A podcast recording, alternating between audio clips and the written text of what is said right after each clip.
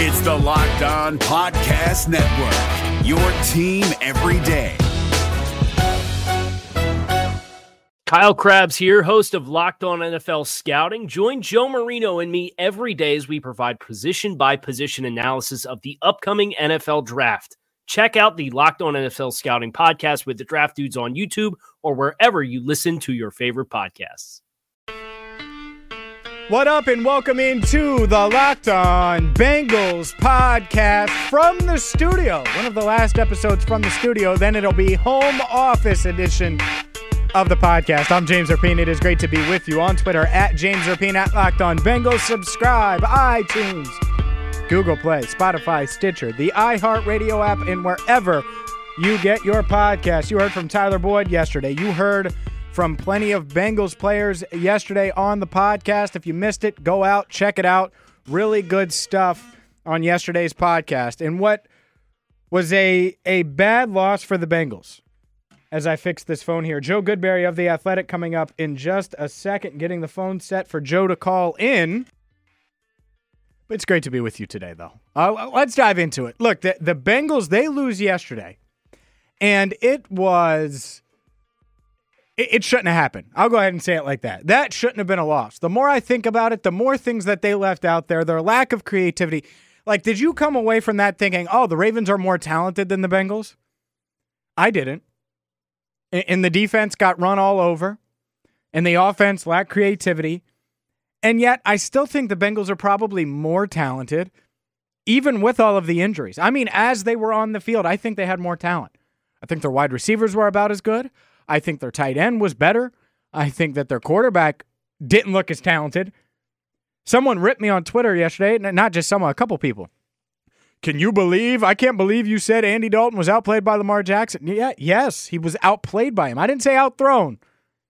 Outplayed by him. Lamar Jackson played better on Sunday than Andy Dalton. You can't deny that. That's not deny. You can't you can't say, "Oh, no way." Yes, way. Absolutely way. 100%. That is what happened. I don't think you can deny it at all. As you hear the phone, that's Joe Goodberry.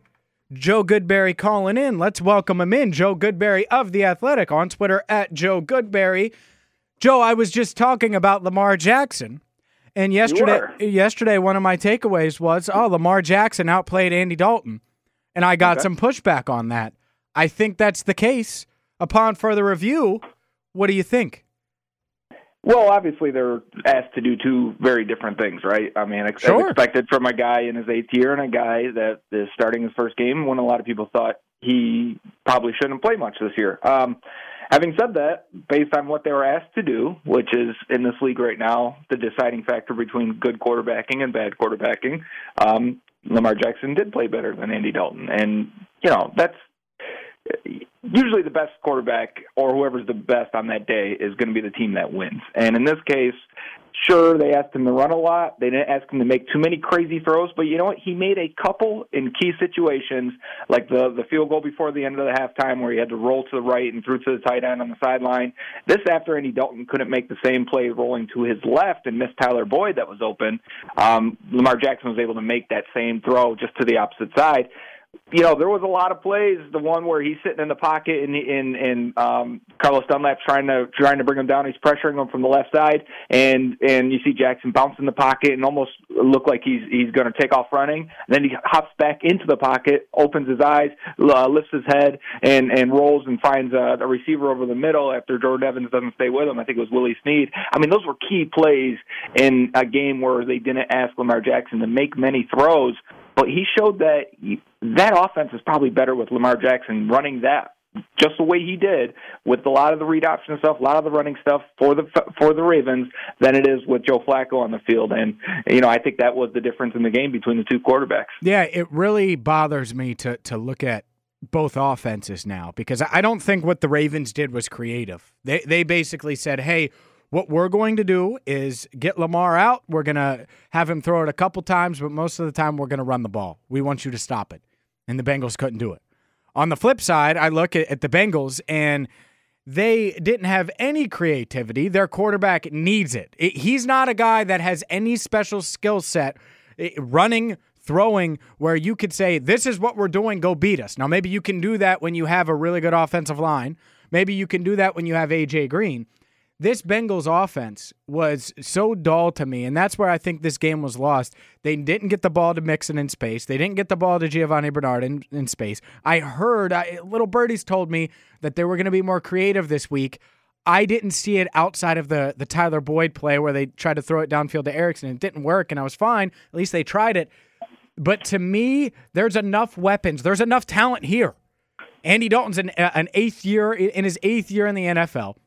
You have Tyler Boyd, who I think is a pretty good wide receiver. John Ross has flashed now. Giovani Bernard, Joe Mixon, CJ Uzomah, I think is an underrated player. I think the talent is there in this idea that, oh, they're so injured that they can't function on offense. I mean, the offense was awful yesterday. I didn't think they were good at all.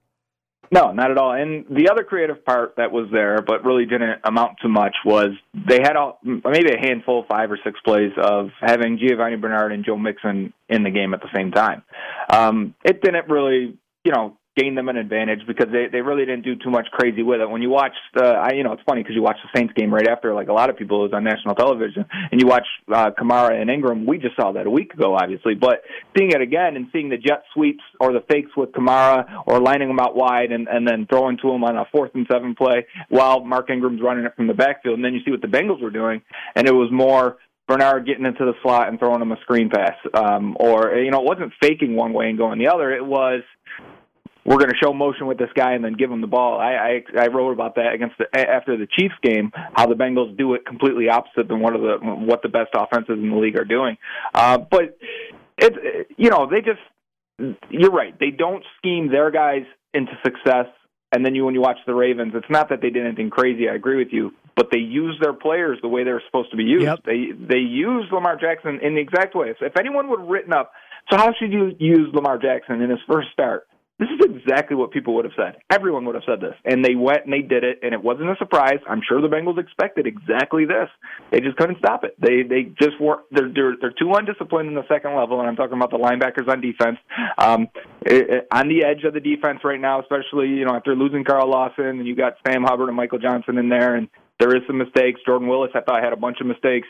So, you know, they're just not a very disciplined team, and you have to be against any type of option stuff or any time a quarterback can run because that makes it 11 versus 11.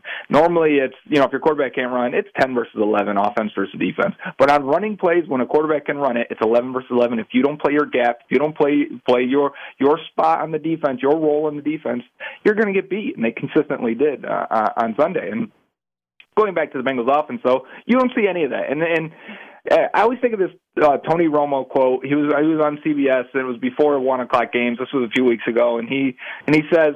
Get me to give me first and second down plays and packages that we create Monday through through Friday. Uh, you know, in, with the offensive coordinator. Give me those for first and second down. On third downs, that's me. That's the quarterback. And I'm going to get to the line. I'm going to call the protection based on the defense. I'm going to look at my X receiver and I'm going to figure out what he should be doing. And I'm going to let him know. I'm going to look at my Y, whether that's the tight end, and it probably was for, for Romo with Witten, or that's your slot guy, which would be Tyler Boyd for the Bengals. And I'm going to figure out what, what's best way to beat this defense with those three guys, basically the offensive line and then two receivers. And I'm, and I'm, third downs are in my, my control.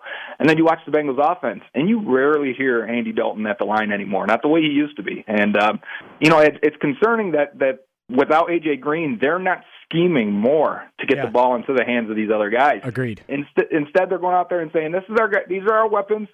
Let's line them up, and we're going to beat you because we hope that they will beat you." And if you watch the last drive of the game where they're going down, they want a field goal to tie it, and got more than enough time to push for a touchdown, but they're going down. They ran out there with the same formation five plays in a row, and it's crazy because you can't give a defense like the Ravens. There may be one good defense in the NFL that's truly good, and it's the Ravens probably still in terms of the the numbers and, and how their stats uh, line up with everyone else. But you can't go out there with the same formation every single time with Tyler Boyd in the same spot, with C.J. Uzomah in the same spot, with John Ross in the same spot every time and think that by play three, four, and five, because th- those are the last handful of plays that got them nothing when they just needed three yards, and expect those plays to just win. Expect Cody Core just to beat Marlon Humphrey on a comeback route just because it's not going to happen, guys. And, and you know, it, you look at it, and, I, and as I'm watching the replay, I'm like, they're just they're out there running the same. They ran the same play three times out of those five. They had the same formation every single play. It's just it's insane that they didn't have more in the in the bag of tricks or at least a go-to play in these situations where they just needed a handful of yards and ultimately it's why they lost in a close game. Joe Goodberry of the Athletic is with us. I'm with you. I I I have no idea what the hell. First off, Cody Core shouldn't have been on the field. You should have been. I should have been. Marvin Lewis should have been. Hue Jackson might have been able to be out there. Uh, Cody Core with the game on the line, shouldn't be out there. Period. And people are, are defending Andy for making that throw. This is out of a timeout. Right. Like, do people, that's the play call out of, out of a timeout. These coaches spend hours and hours and hours and hours at Paul Brown Stadium, and that's what they come up with. With and that's why I called him a robot. After, it's after yeah, that play. yeah. With your season on the line, that cannot be the call. And and here's the thing: Do you think if Matt Nagy were here, or Andy Reid or Frank Reich or I mean and Doug Pederson, obviously Bill Belichick, but I don't want to use him because he's uh, the goat. But you all of these coaches across the league and Sean McVay, I could go on and on and on. All of them would find a way to use John Ross and use Joe Mixon and use Giovani Bernard and use Tyler Boyd and use CJ Uzomah. Like the cupboard isn't bare here. That isn't that is a pretty decent amount of weapons. And if you use the running backs correctly and in a creative way, I think you could have a really good offense without AJ Green, without Tyler Eifert, with the offensive line the way it is. And instead, they put together one drive where they went the length of the field. One all day yesterday. That's not going to win any games in the NFL. It, it, really shouldn't have been as close as it was. The defense got them a couple turnovers, a couple short fields, and, and they were able to do that. But man, it, it, it's so disheartening to me that you have a, a quarterback in his eighth year and you have complementary pieces, and I think there are pieces there. And, and what it comes down to is coaching. I think they got uh, out coached a ton yesterday. It's not the talent that was on the field. I think they're probably more talented than the Ravens, as they are injured currently. I think they're still yep. more talented, but they got out coached on Sunday.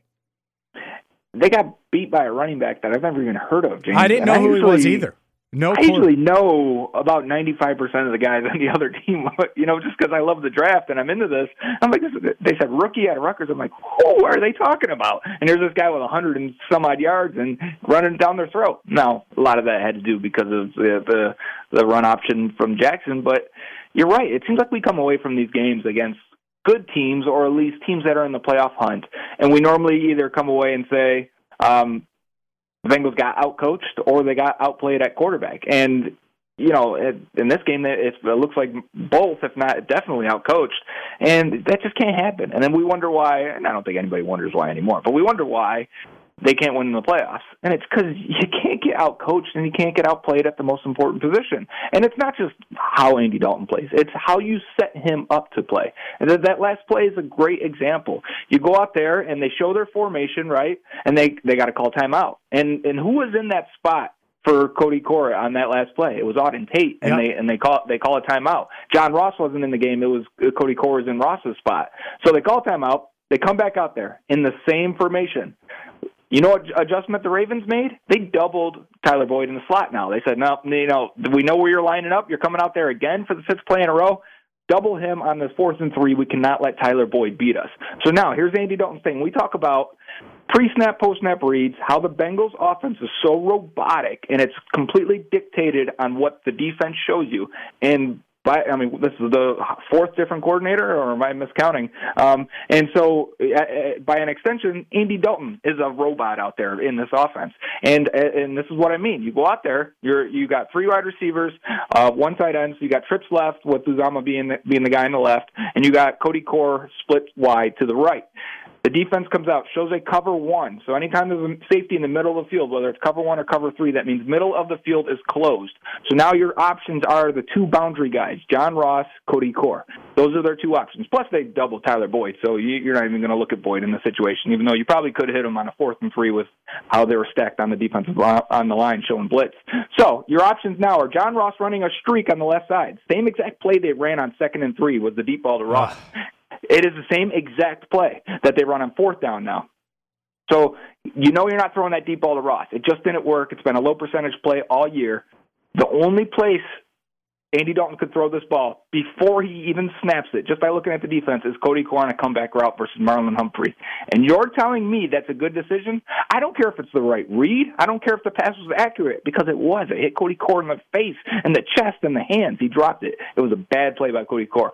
But pre snap, I wonder how many of these really good quarterbacks and these really good offenses don't say, that's not a high percentage throw. Cody Core's caught 35% in that range, mm-hmm. 35% of his passes over the last two years. That is an extremely low percentage ball. You might as well have thrown that deep ball to John Ross because th- that is a bad, bad decision before he even threw it. I don't even like seeing that. You know, so for me, I would want a quarterback that looks at that and goes, yeah, this isn't going to work. We got to be able to change the play here. And maybe that's why he called a timeout previous because he didn't like it. So he just went with it again. But the point being is, I need my quarterback to be able to make this adjustment and say, I can't throw this low percentage pass to Cody Core. I know he's an NFL receiver. I know he's required to make this catch if he's in the league but he hasn't, and he's proven time and time again. And on those situations, fourth down and three with the game on the line, I don't want to go to Cody Core. I want to go to Tyler Boyd. I want to go to Joe Mixon, Giovani Bernard, John Ross, C.J. Uzomah. Even you know, I'm listing those guys that you don't really that we really don't trust fully with Ross and Uzomah. But it's much better option than going to Cody Jordan Core Franks, Humphrey. Matt Langle. I don't care who it is. All of them. Yeah, all of them. And and to think that Core really took the second, the third most snaps at wide receiver all all game, and it wasn't Alex Erickson because we complained Erickson has is miscast being that outside receiver. So I'm glad they made that change. But to think Auden Tate gets one snap and really runs the same route and makes a high point contested grab, while short of the first down, would have gained three yards on this play. To think he showed he could do it got out there for a play. They had to call timeout and got Core out there as if they were like maybe they didn't trust Tate to make the play and they wanted to call timeout to get Core in the right in that spot instead.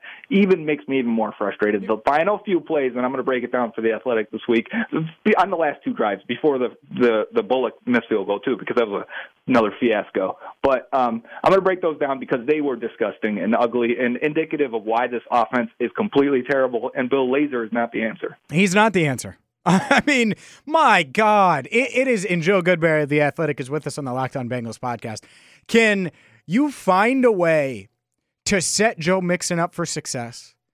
Instead of running it up the middle very predictably against a, a really good defense, especially when they their goal was probably, hey, let's take away Tyler Boyd and let's crowd the box and make sure they can't run it. Can you find a way to get the ball to Joe Mixon? Can you copy what the Saints do and, and find a way to get Giovani Bernard into the game? And, get him the ball in space? Can John Ross, for once, not have to run a streak route to get the ball? Can he do like like the underneath route that he ran to get the five yard play? I thought was fine. I thought Dalton was way late getting the ball, him the ball. Yep. I think it should have been very quick because then Ross might have had a chance to make a move afterwards.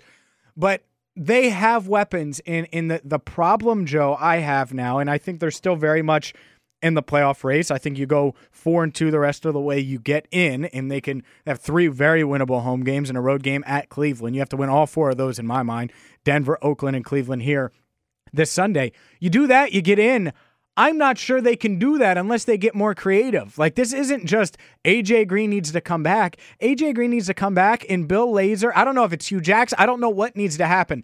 Someone needs to tell Lazor to be more creative. And I think there are people in that building down there that are pissed off about the way he's doing things and the way he's calling things.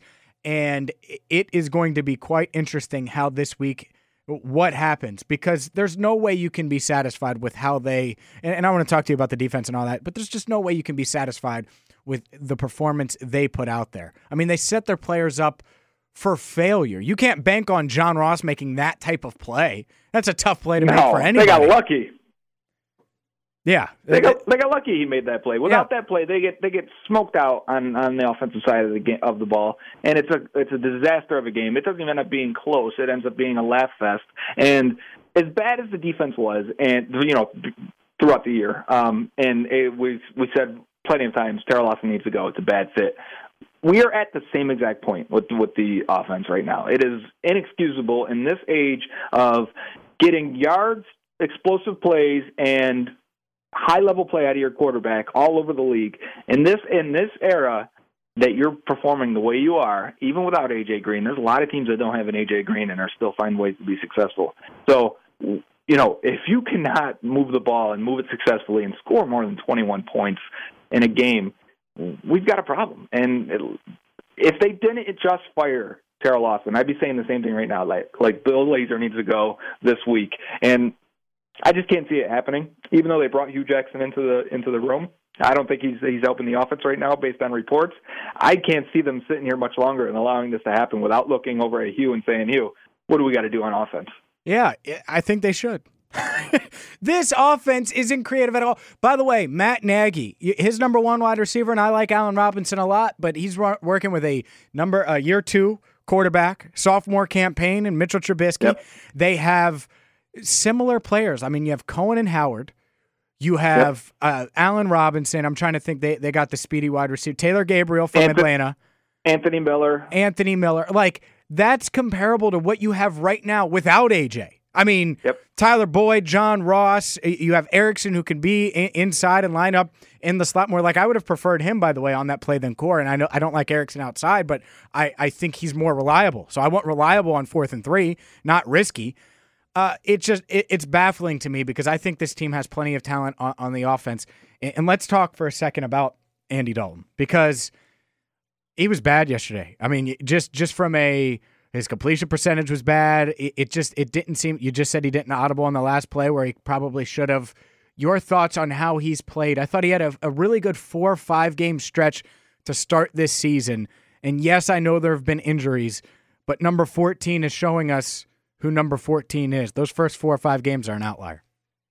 And it would say I would say the same about you know him and Lazor. It seems like at the they were great together those first four weeks. Atlanta game, you know they came back and won. You lost Tyler Eifert that game. Since then, they've been pretty bad. I think there was a there's a handful of games where um, Dalton's been under 175 yards passing. His quarterback rating in a bunch of those games are real low. I mean, the numbers say he's not having a really great stretch since that Atlanta game. The offense has declined drastically outside of the red zone where, where they've been fantastic, but they have a problem getting to the red zone. Outside of the red zone, they're as bad as any offense in the league right now, and that's inexcusable for the talent on the team. And and so it square it falls on the quarterback a lot. And yes, there's issues on the offensive line. Yes, they've had injuries.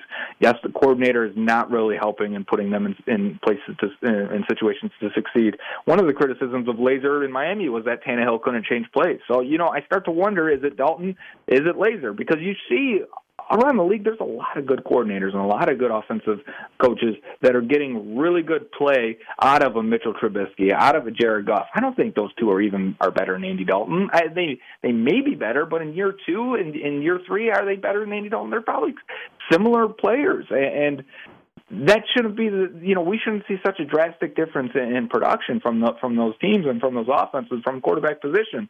So for me, I'm not happy right now um, with with Dalton's level of play. I would like you know, they talk about how good of a guy he is and and how they'd like him to be more assertive at times. This is one of those times when the offense isn't clicking, when they're giving you, you know, crap to go out there on fourth down, you look to your right and it's Cody Core. When when they're sending you out there on on second down and loading the box I'm talking about the one before they they had the missed field goal for Randy Bullock. Second and eight, I believe it was. They go out there with a loaded box with an I formation, an extra offensive lineman, and yeah, the only receiver on that play was Cody Core also. And they run it up the middle against the Ravens. What are we doing? And then you settle for a 52-yard field goal. I mean, that's Andy Dalton to me saying he, he's as the quarterback, as the leader of the team. You should be like, this is not I'm not doing this. I'm not calling we're not doing this here. This is this is stupid play calling. What are we doing? Give me my best guys. Let me go out there and audible it. Keep the pace up, keep the tempo up. And that's why I call him a robot because it's like he's Ron Burgundy. He's going to read whatever comes on the teleprompter. He's going to call whatever Bill Lazor gives him. And it right now, Bill Lazor's giving him crap, and Andy Dalton's just taking it.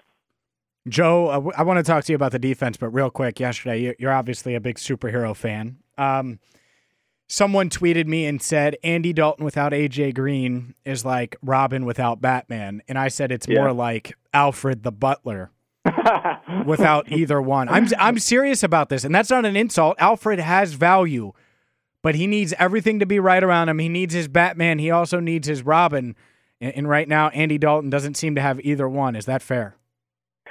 Yeah, it's fair. I do like the Robin. I do like the Robin analogy more, just because you send Robin out there to fight the same battles, and the, and the the the bad guys are laughing at him like, "Where's Batman? What are you doing?" You know, no, Robin can handle his own for a little bit. Andy can't do. Andy can't do it without AJ. He just can't.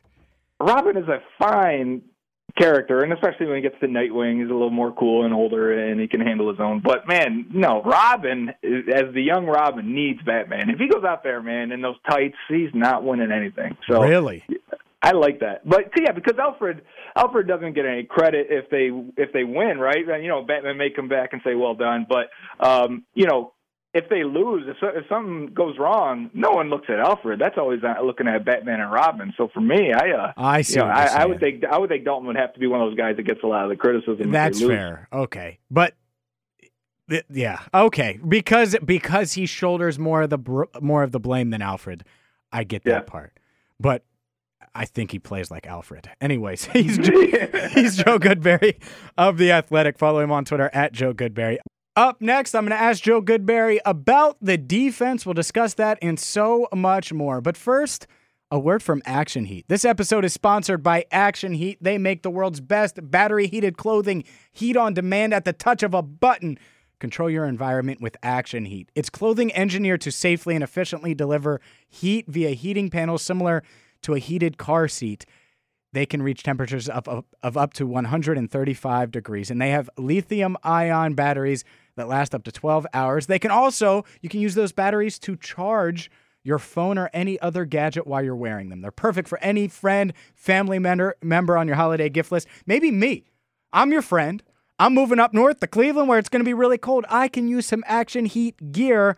Can buy that for me. It's available in men's, women's. They have great new styles. They have new models just released for the winter season. Make winter activities more enjoyable the blast of warmth. Action Heat is the perfect solution to keep you toasty and warm even in the most frigid winter weather. And we've got a special deal for, deal for our listeners and for you, 20% off your entire order. Just go to actionheat.com slash locked on to check out everything Action Heat has to offer. That's actionheat.com slash locked on use the coupon code locked on at checkout to save 20%. Stay toasty, warm while you enjoy all outdoor activities this winter with Action Heat. And we thank them for sponsoring the podcast.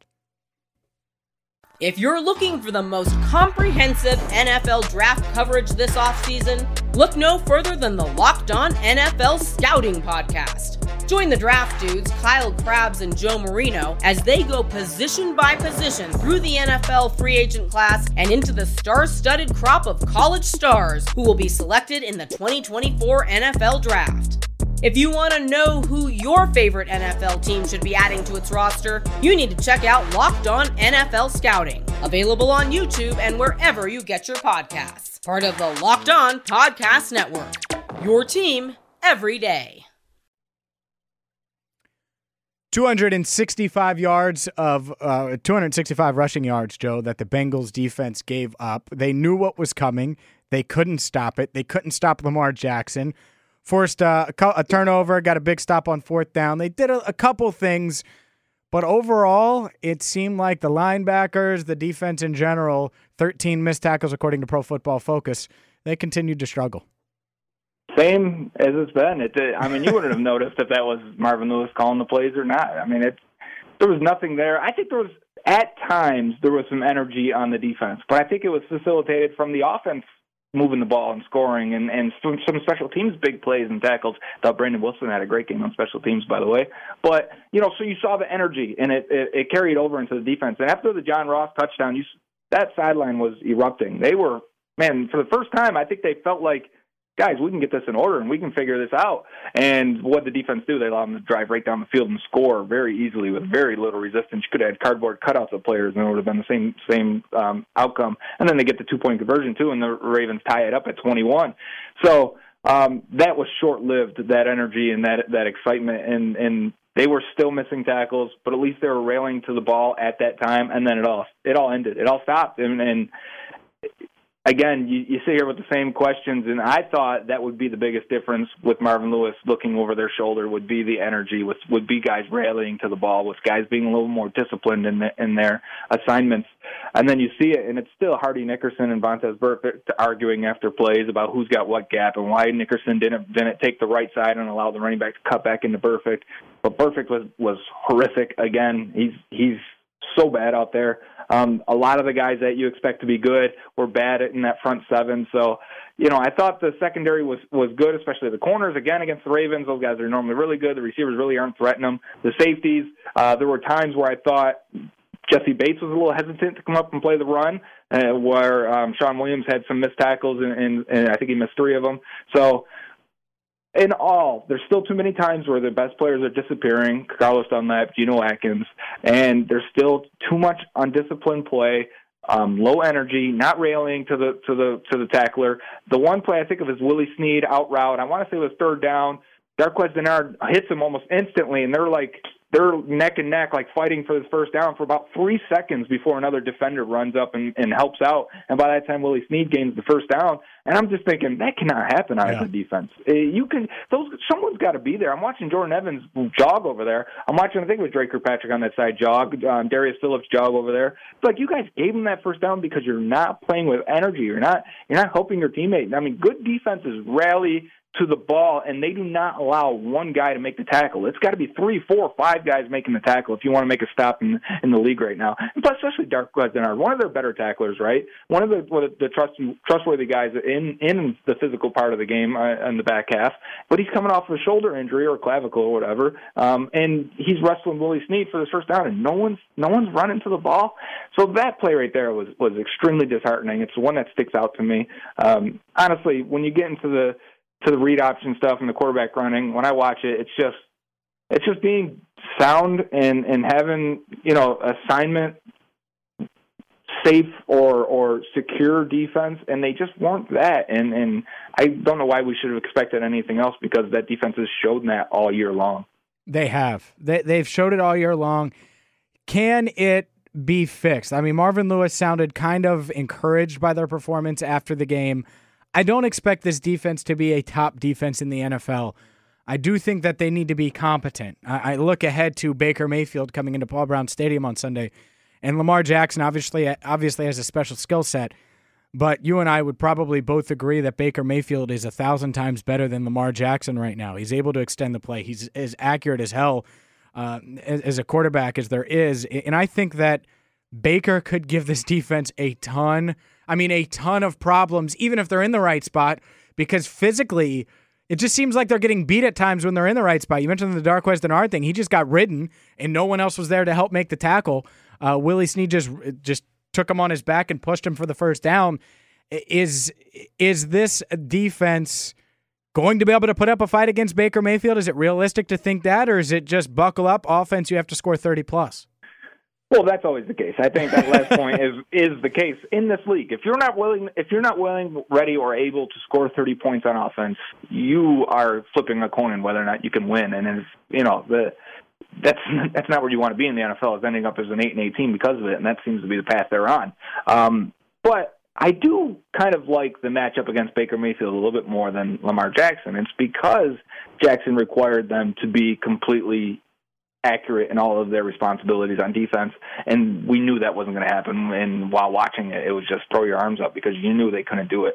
Um, whereas Mayfield is a little more of your traditional guy, even though you know I've been really impressed with him, especially the last couple of performances, and then that first performance he had. So he has that in him where he just may have a, a, fantastic game and the Bengals have no answer because we've seen that before where they've got no answer. But um, at the same time, I prefer a drop back passer that you can maybe try to confuse with coverages and try to get him to throw into coverage and create turnovers because that's really what defense is in the in the league now. Is you hope the other team makes a mistake and if you can capitalize, it gives your offense another chance to score, and that really is the defense in the game or the the difference in the game um, in today's NFL. So I would rather be in that situation as a defensive guy or a defensive coordinator where I'm I'm trying to get their rookie quarterback to make a mistake throwing the ball rather than putting the onus on the defense to be safe and, and, and sound the entire game versus the running quarterback. Even though May- Mayfield can move, but it's a much different thing when you're scrambling rather than designed runs for, for the quarterback. So uh, I do like this matchup a little bit more. But I think at the same time, I, I, I honestly there are players on the on the Browns that scare me much more than the Ravens. Honestly, I don't have a high opinion of the Ravens, and the way they just beat the Bengals really sapped the remaining energy I had in this in this Bengals roster and this Bengals team for 2018. I look at the Browns and there's a lot of players that can just beat them with Jarvis Landry, Duke Johnson, Nick Chubb on defense, Myles Garrett, Larry Ogunjobi, and and at defensive tackle. Um, uh, Denzel Ward at corner has been fantastic. I don't like the matchup in a lot of ways versus one on I mean talking like one on one matchups with the Browns. Overall, I like playing Mayfield a little bit more than Lamar Jackson at this point just because not having the film on Jackson in the way that the the Ravens employed him. Earlier today on ESPN 1530, Mo Egger and I played a, a Would You Rather game, and, and one of the topics was Lamar Jackson. And, and I, I'm going to give you this question, Joe, and, and take it however you want, and you have no idea that it's coming. But would you rather Lamar Jackson or Andy Dalton be the quarterback of the Bengals for the next five years?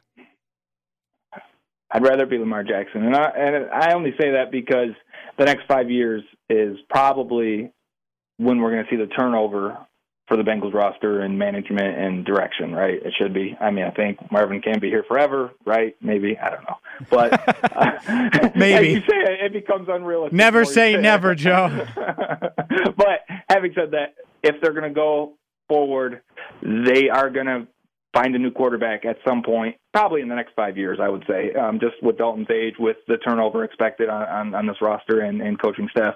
Um, and although Jackson is is vastly behind still as a passer in terms of um, you know the playbook and being as diverse and, and being able to change plays the way Dalton should, I guess, as I'm saying that now I'm thinking he doesn't do it. But, um, you know, all the mental aspects of being an eight year quarterback versus a rookie quarterback that will rely on his legs in, in, in tough situations. But there was enough flashes even in this one game. And that was one game. He's going to struggle in other situations as better defenses show up.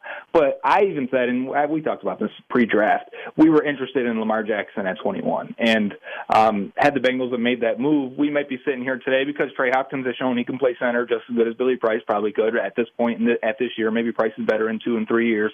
Um, but had they have done that, we may be sitting here right now and saying, when is Lamar Jackson going to play? The Bengals could use a spark on offense. So you'd be in that same scenario where you're wondering or looking at the next guy. And, and if it was Jackson, I wouldn't be mad about it because his – there were the, there's a few flashes in the plays we talked about earlier where he gets his eyes back up and makes a throw downfield. Is all I want to see really from a from a quarterback that is different or can be different than Andy Dalton. And it's not that I dislike Andy Dalton. It's I want the guy that can do those other things, that can make the play that isn't normal or or, or not have to be scripted on every uh, part of his successful plays. And now, while Andy Dalton has been good off the script earlier in the year, I think we've seen over the last handful of, of games here, you know, what he's been for most of his career. And I want something more than that. And Lamar Jackson showed that in his first start. And it may or may not continue, but I'd like to take that opportunity to develop him and see where it goes. If you could go back right now and change it and, and take Lamar instead of Billy Price, would you? Yeah, I would have then, and I would now because there there's some other good centers that that were drafted afterwards. I would have taken Lamar, and I would have like the Ravens traded up to get Lamar. I would have taken Lamar and then traded up to get uh, a James Daniels or something in the second round, and, and done it that way, and still got your center. Um, if that was a, a real priority, you know, we're having hindsight. You asked me with hindsight, you know, would I go back and do it? And yes, sure. I would. Yeah, it's it's interesting to think about and consider. Um, Man, it's and here's the problem: is now this isn't a great quarterback draft. They're not going to be drafting that early. Andy Dalton's the guy, and you just wonder when will they consider? Because I don't think they seriously considered Lamar. I really don't. I know they brought him in for a visit, but I, I don't think that that was under serious consideration. And you look. No, I think they are more interested doing their homework on that one. Yeah, and, and so now Baker Mayfield is the guy in in Balt or in uh, Cleveland. You have Lamar who could potentially be the guy in Baltimore. I don't know, man. I mean, obviously Big Ben's getting older, but Ben is still Ben. If there there's a scenario where a year, maybe two years from now, you have the fourth best quarterback in the division. You may have it this past week. You may have had it. yeah, and I, I mean, it, that might be a little bit of hyperbole, but at the same time, we said going into this year that the Bengals had the worst quarterback room out of any four teams in the division. So it's not crazy to say now that Baker Mayfield has shown that he can be a good player, and he's probably not going to be a bust. As long as he continues the way he is, he's been fine. The jury's still out on, on Jackson, but nice first performance and showed a lot of potential and, and maybe could be even more. He may break down if he carries it 27 times a game, but I don't expect that to continue. Most running quarterbacks start to lean more on their on their passing abilities, and he's shown that he can throw from the pocket. So, um, you know, for me, yeah, we could be sitting here in two years, and if Andy Dalton's still the guy and needs a new contract at that point, we're going to be like, yeah, this has gone from having the worst quarterback situation in the division to having the worst starting quarterback situation in the division because you'll pay Dalton more and not really have the the same ability and hopes that these other franchises have, and depending on what happens with the Steelers and Big Ben and Mason Rudolph. But I at the same time, I don't feel like the, the Steelers would shy away from drafting a quarterback in the first round in any of the next couple of years just because of the way they operate. They they weren't scared to take Mason Rudolph in the second round, I believe. Um, so I, there's no reason to believe that they wouldn't do it in the first round again. Last question for Joe Goodberry of the Athletic. Moving forward, this team, the margin for error is gone. You have to win all of the games you're favored in, which at home against Denver, at home against Oakland, at home against Cleveland. You're going to be favored in all three of those games. I think they're three point favorites last time I saw this Sunday against Cleveland. And then you're going to have to go on the road as an underdog and beat the Browns. I think that's the quickest path, the, the most realistic path to nine wins, which should be good enough, I think, to get them into the playoffs. If you were designing a game plan, and I know this has to be kind of general because it varies week to week, but a blueprint on how the Bengals go four and two and get that done and win those games that, let's be honest, they probably should win based on talent. What would you do offensively, defensively? What are some things that you would do, some things you would change, some things you would try? I would completely scrap all the heavy personnel they keep putting out there with Jake Fisher as the extra extra blocker, even though he's been fine and actually scored a touchdown on that. Um, but I think they're waste of plays most of the time. I think running from under center is waste of plays most of the time. You look at what the Rams do. The Rams are only on under center ever to show play action, and they they never hand it off from there, but they show it just to create the big plays, and it still works. And they're one of the best offenses in the league. Watch tonight's game. Chiefs Rams, if depending on when you're listening to this Monday night game, watch it that's that's the pinnacle of offense in the NFL this year. Watch that and think of think of the Bengals. You'll see a lot of ideas of what they should be doing, especially how they treat their running backs. And Todd Gurley is a great example for for how you can get the ball to Joe Mixon early, often, and in the passing game, even when the running game isn't there. Uh, and so for me, I would be designing plays to get the ball in the into John Ross's hands because he can help the team. Um, I'd be designing ways to get the ball in the Joe Mixon and Giovani Bernard's hands, and hopefully AJ Green comes back, helps the coverage open up, and you can help get Tyler Boyd the ball more often. But on defense, I'm not sure there's a fix. I would love to see Malik Jefferson get some snaps because I don't care that Hardy Nickerson knows the defense. He cannot move and get to the point he knows he needs to get to. And he may have had nine tackles, but they were all eight yards down the field or, or further, except for a couple. The one fourth down was really nice. Um, but overall, I think they need to look at linebacker and say either Burfict's got to play better or someone else has to play. Jordan Evans has to play better or someone else has to play. And you've got to keep moving here because the linebacker unit has really killed this team a lot this season. And at defensive end, I'm really not sure where you need that third pass rusher. And we talked about this two years ago before they drafted Carl Lawson. And everyone would say, Where's Dunlap? Where's Geno Atkins? Without that third rusher, it really makes it hard on those two guys. And if they're not a Khalil Mack on the edge, if you don't have that elite edge guy, you're going to really suffer and affect the play of the other guys on that offensive on that defensive line. So they've got to figure out who that other third pass rusher can be. And Adolphus Washington has had some couple good games from the inside. He was hurt this week, um, so we saw more Andrew Billings and Josh Tupou. But it, if it's Sam Hubbard, if it's Jordan Willis, if it's Michael Johnson, which I don't think so, one of those guys has to be able to contribute and help. Right now, Jordan Willis is getting those snaps, but he is not doing it, and, and he's not getting it done. I'd like to see Sam Hubbard get more edge snaps um, and see in passing situations and see if he can create the spark. But on defense, that's the that's the hardest one. I think that I could just say we can game plan and, and get it better. Uh, I don't think that's the case. I think they have major holes and deficiencies on that side of the ball. Where on, the offense, I think they have the talent. They need to get these guys in the space. They need to create plays for them and stop asking them just to win because they're talented players. They need to win because they're getting help from the coaches also. Yeah, it, the thing with Malik Jefferson, he tested out of this world, and I remember talking to him, and he was like, "Yeah, I could have tested better, but I was." Dealing with this this ailment. I think he had some kind of injury that was bothering him or something. He's so athletic. You're going up against a really athletic quarterback. It, it I get it uh, from what I've heard. Mentally, it's not there. He struggled in practice some. But why couldn't you just say, "All right, you're the guy who's going to shadow Lamar Jackson"? That's and, exactly what he did at Texas. And, that's all he did at Texas. And that's it. Like if if he's your most athletic guy, just say, "All right, this is going to be very simple. It's one on one. You follow Lamar. We're going to put a linebacker on him the entire time. Or maybe you make the adjustment at halftime, but you make it. I would have done that in, I'm not game planning, but it just seems like such a simple move. Put your best athlete, Malik Jefferson, against their best athlete, Lamar Jackson. And here's why they didn't do it: is because Burfict wasn't 100%. If Burfict was 100% and playing every down, he would have had the radio helmet on, and he would have be he'd be the one talking to Marvin and calling plays. Because he wasn't, because Preston Brown wasn't healthy and wasn't playing, Hardy Nickerson had to wear the helmet. It wasn't Jordan Evans. They don't trust him with it either. Um, so it had to be Hardy Nickerson. And what that means is Hardy Nickerson has to be out there every single play to take this radio helmet because they're not going to do that with Malik Jefferson from all the reports of him not being mentally able to handle it. So because of it, because our linebackers have had injuries and issues with health, we're forced to have Hardy Nickerson out there, even though he has no business being out there on the defense. He's a fine special teams player. But just because he can call the plays, he's forced out there, and it put them in a bind. I'd much rather the Bengals don't do this, but you see a lot of other teams do it. I watched the Vikings do it last night. Um, Harrison Smith, I believe, wears the, wears the radio helmet for that defense.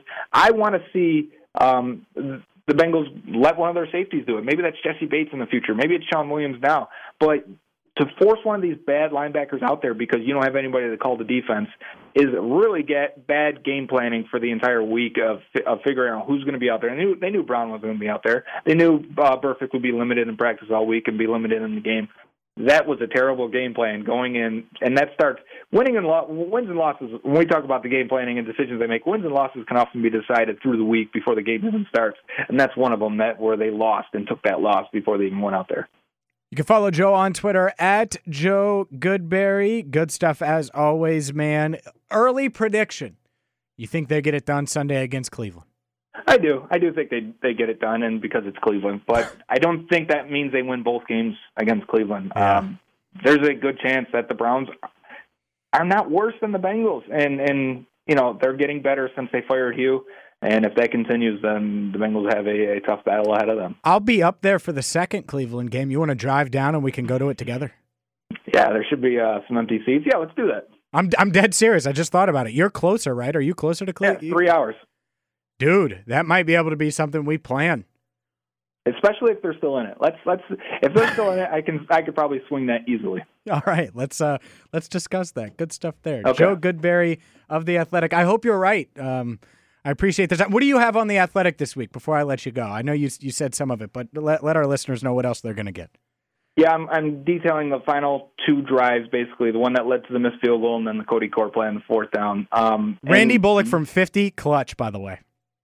It's insane. Uh, he's he's making 75% of his kicks this year after getting an extension. He's now under 50% in his career over 50 yards.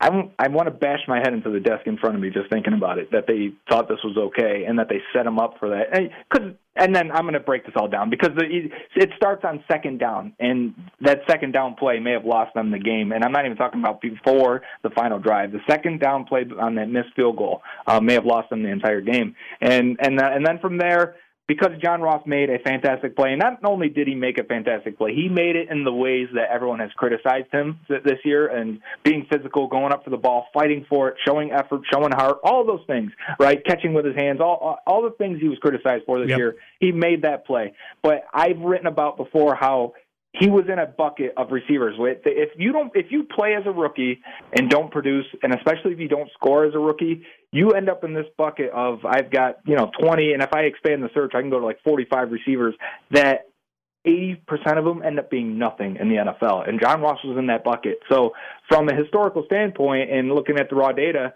I was nervous about him. But then you go and look at the guys who got out of that bucket and became good players, guys like Vincent Jackson, Santana Moss, and there's a handful of others.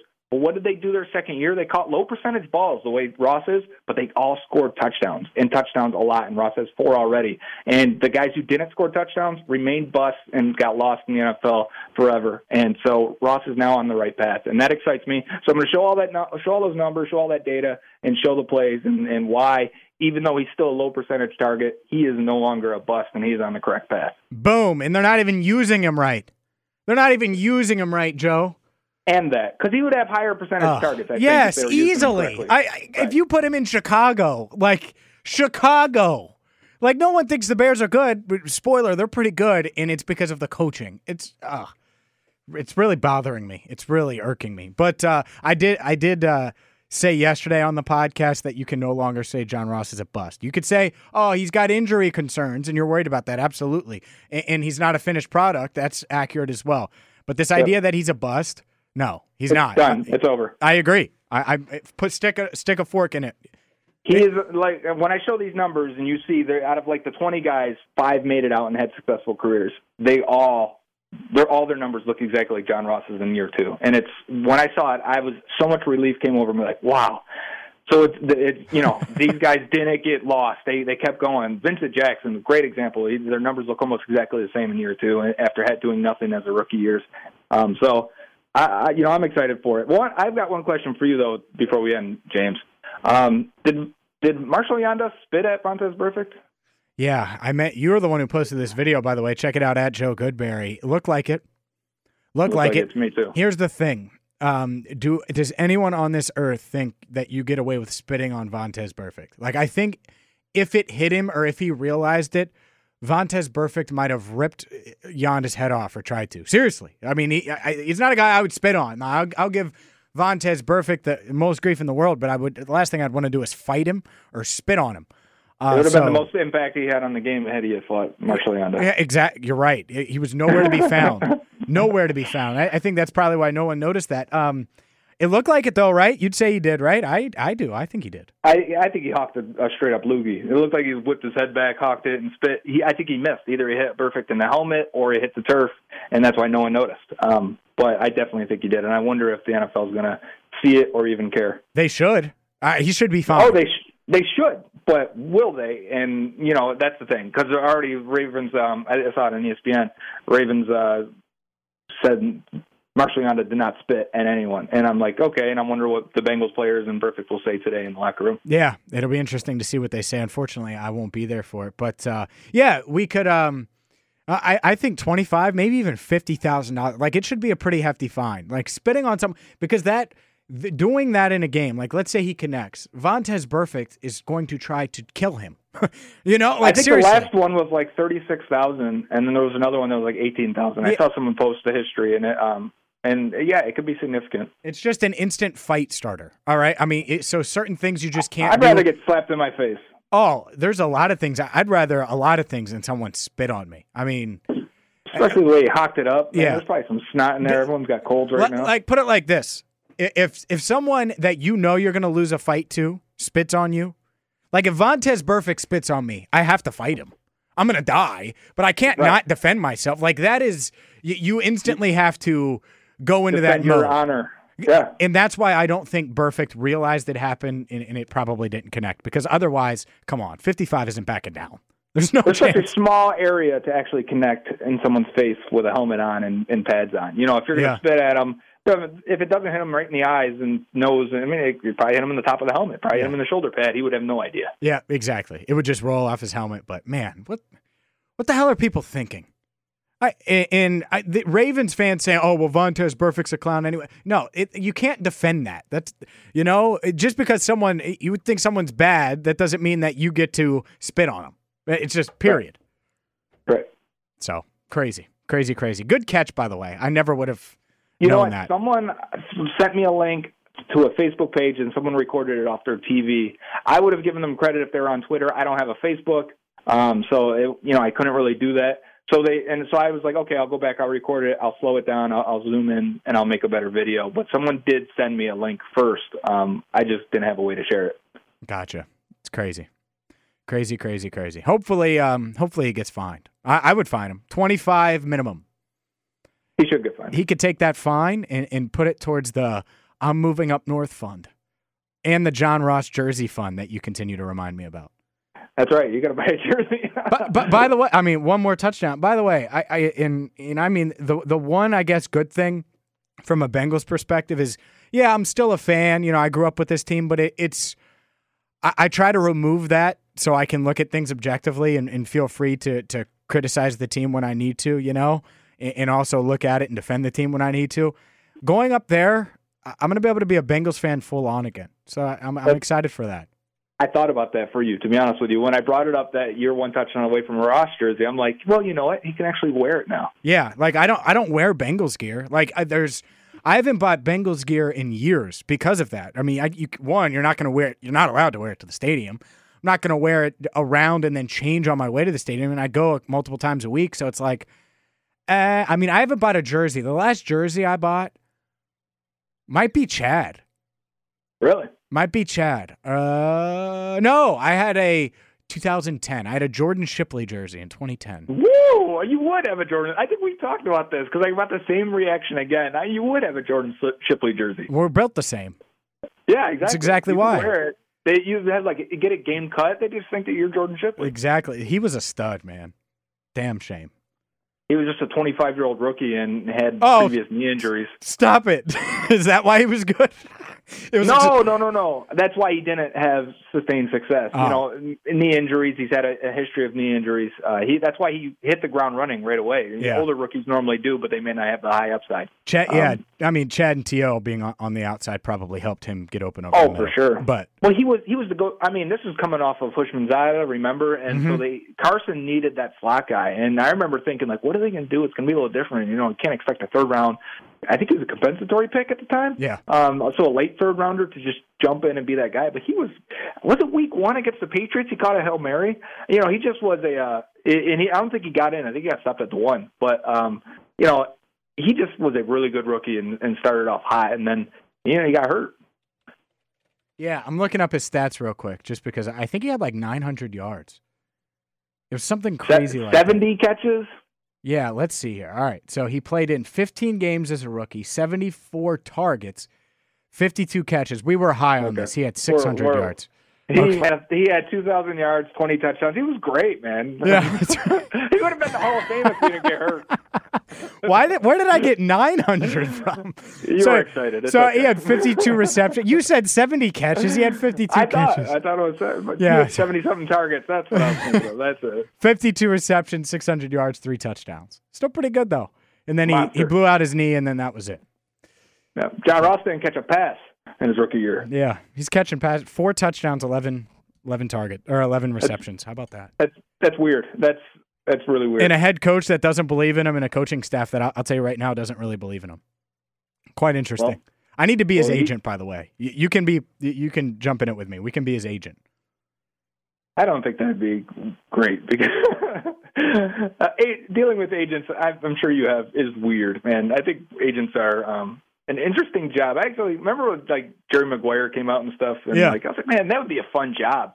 And then as I got older and, and, and met some and dealt with them, I'm like, no, maybe not. That doesn't seem fun. No, I just negotiating wise, I'd be like, look, eh, can you guys use him right? I mean, he's he's a stud. You don't even know how to use him. I wonder how much that happens in, in when you know extensions or free agency talks. Yeah. Like think of like Duke Johnson signing with the with the Browns, right? You think their agent was like, you guys aren't even using him. I'd, I'd be better off taking a lesser deal, taking a two-year deal with the Patriots, getting used the correct way, and then coming out and making more money afterwards. Yeah, you're right, and you got to negotiate away. I mean, you're right. Sometimes you have to negotiate talent and not, uh, not necessarily the production. The production yeah. could be there, anyways. Well, I'm gonna, I'm gonna feel good. I'm gonna get. You, you think anyone's gonna mistake me for Mister Four Two Two if I get a, a game cut jersey? You think? No. No.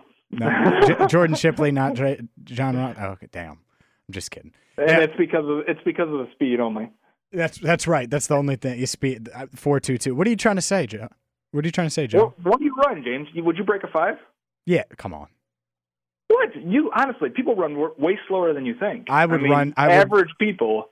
I would run way. I would beat a five. Yes, when I was in eighth eighth grade, I ran a four eight. So okay, I, well, you get. You think you're still as fast as you were? I'm faster grade? than I am. It was in eighth grade. Sure. Really? I think so. I still like run. I still do stuff. I'm not. I guess.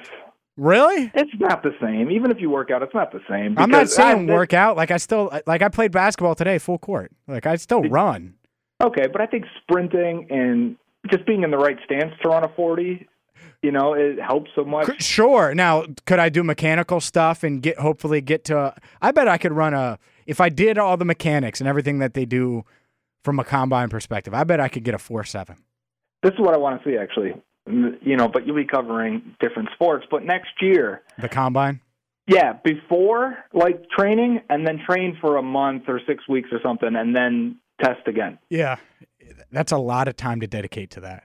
I would love it. it? I would love it anyway. And here's the thing: maybe, maybe if we did that, they could replace Cody Core with me, and I could I be the guy fourth and three. I, they'll make a movie out of that. I have tiny hands though. Me too. For for being six three, I don't have big hands. Yeah, I'm I'm five nine and like three quarters, probably five ten right. with cleats on. that I think that's I don't think they measure you that way. No, they don't. He's Joe Goodberry of the Athletic. Follow Joe on Twitter at Joe Goodberry. I appreciate the time as always, man. I will uh, work on my forty yard dash and talk to you next week. All right, take care, James. Good stuff there from Joe Goodberry. We'll be back at it tomorrow with another Locked On Bengals podcast. We won't have a podcast Thursday, but what we will do is catch up with Jeff Lloyd, who covers uh, the Browns for Locked On Browns. We'll talk uh, Browns Bengals this Sunday on Wednesday, and then you can listen to that on your Turkey Day as well. Until then, I'm James Rapien. Thank you so much for listening today. Back at it tomorrow. This has been the Locked On Bengals podcast. If you're looking for the most comprehensive NFL draft coverage this offseason, look no further than the Locked On NFL Scouting Podcast. Join the draft dudes, Kyle Crabbs and Joe Marino, as they go position by position through the NFL free agent class and into the star studded crop of college stars who will be selected in the 2024 NFL Draft. If you want to know who your favorite NFL team should be adding to its roster, you need to check out Locked On NFL Scouting, available on YouTube and wherever you get your podcasts. Part of the Locked On Podcast Network. Your team every day. Is your team eliminated from the playoffs and in need of reinforcements? Maybe it's time for a rebuild, or maybe they're just a player or two away from taking home the Lombardi Trophy. Either way, join Keith Sanchez and Damian Parson for Mock Draft Monday on the Locked On NFL Draft Podcast. They'll tell you which college football stars your team will be taking in the 2024 NFL Draft.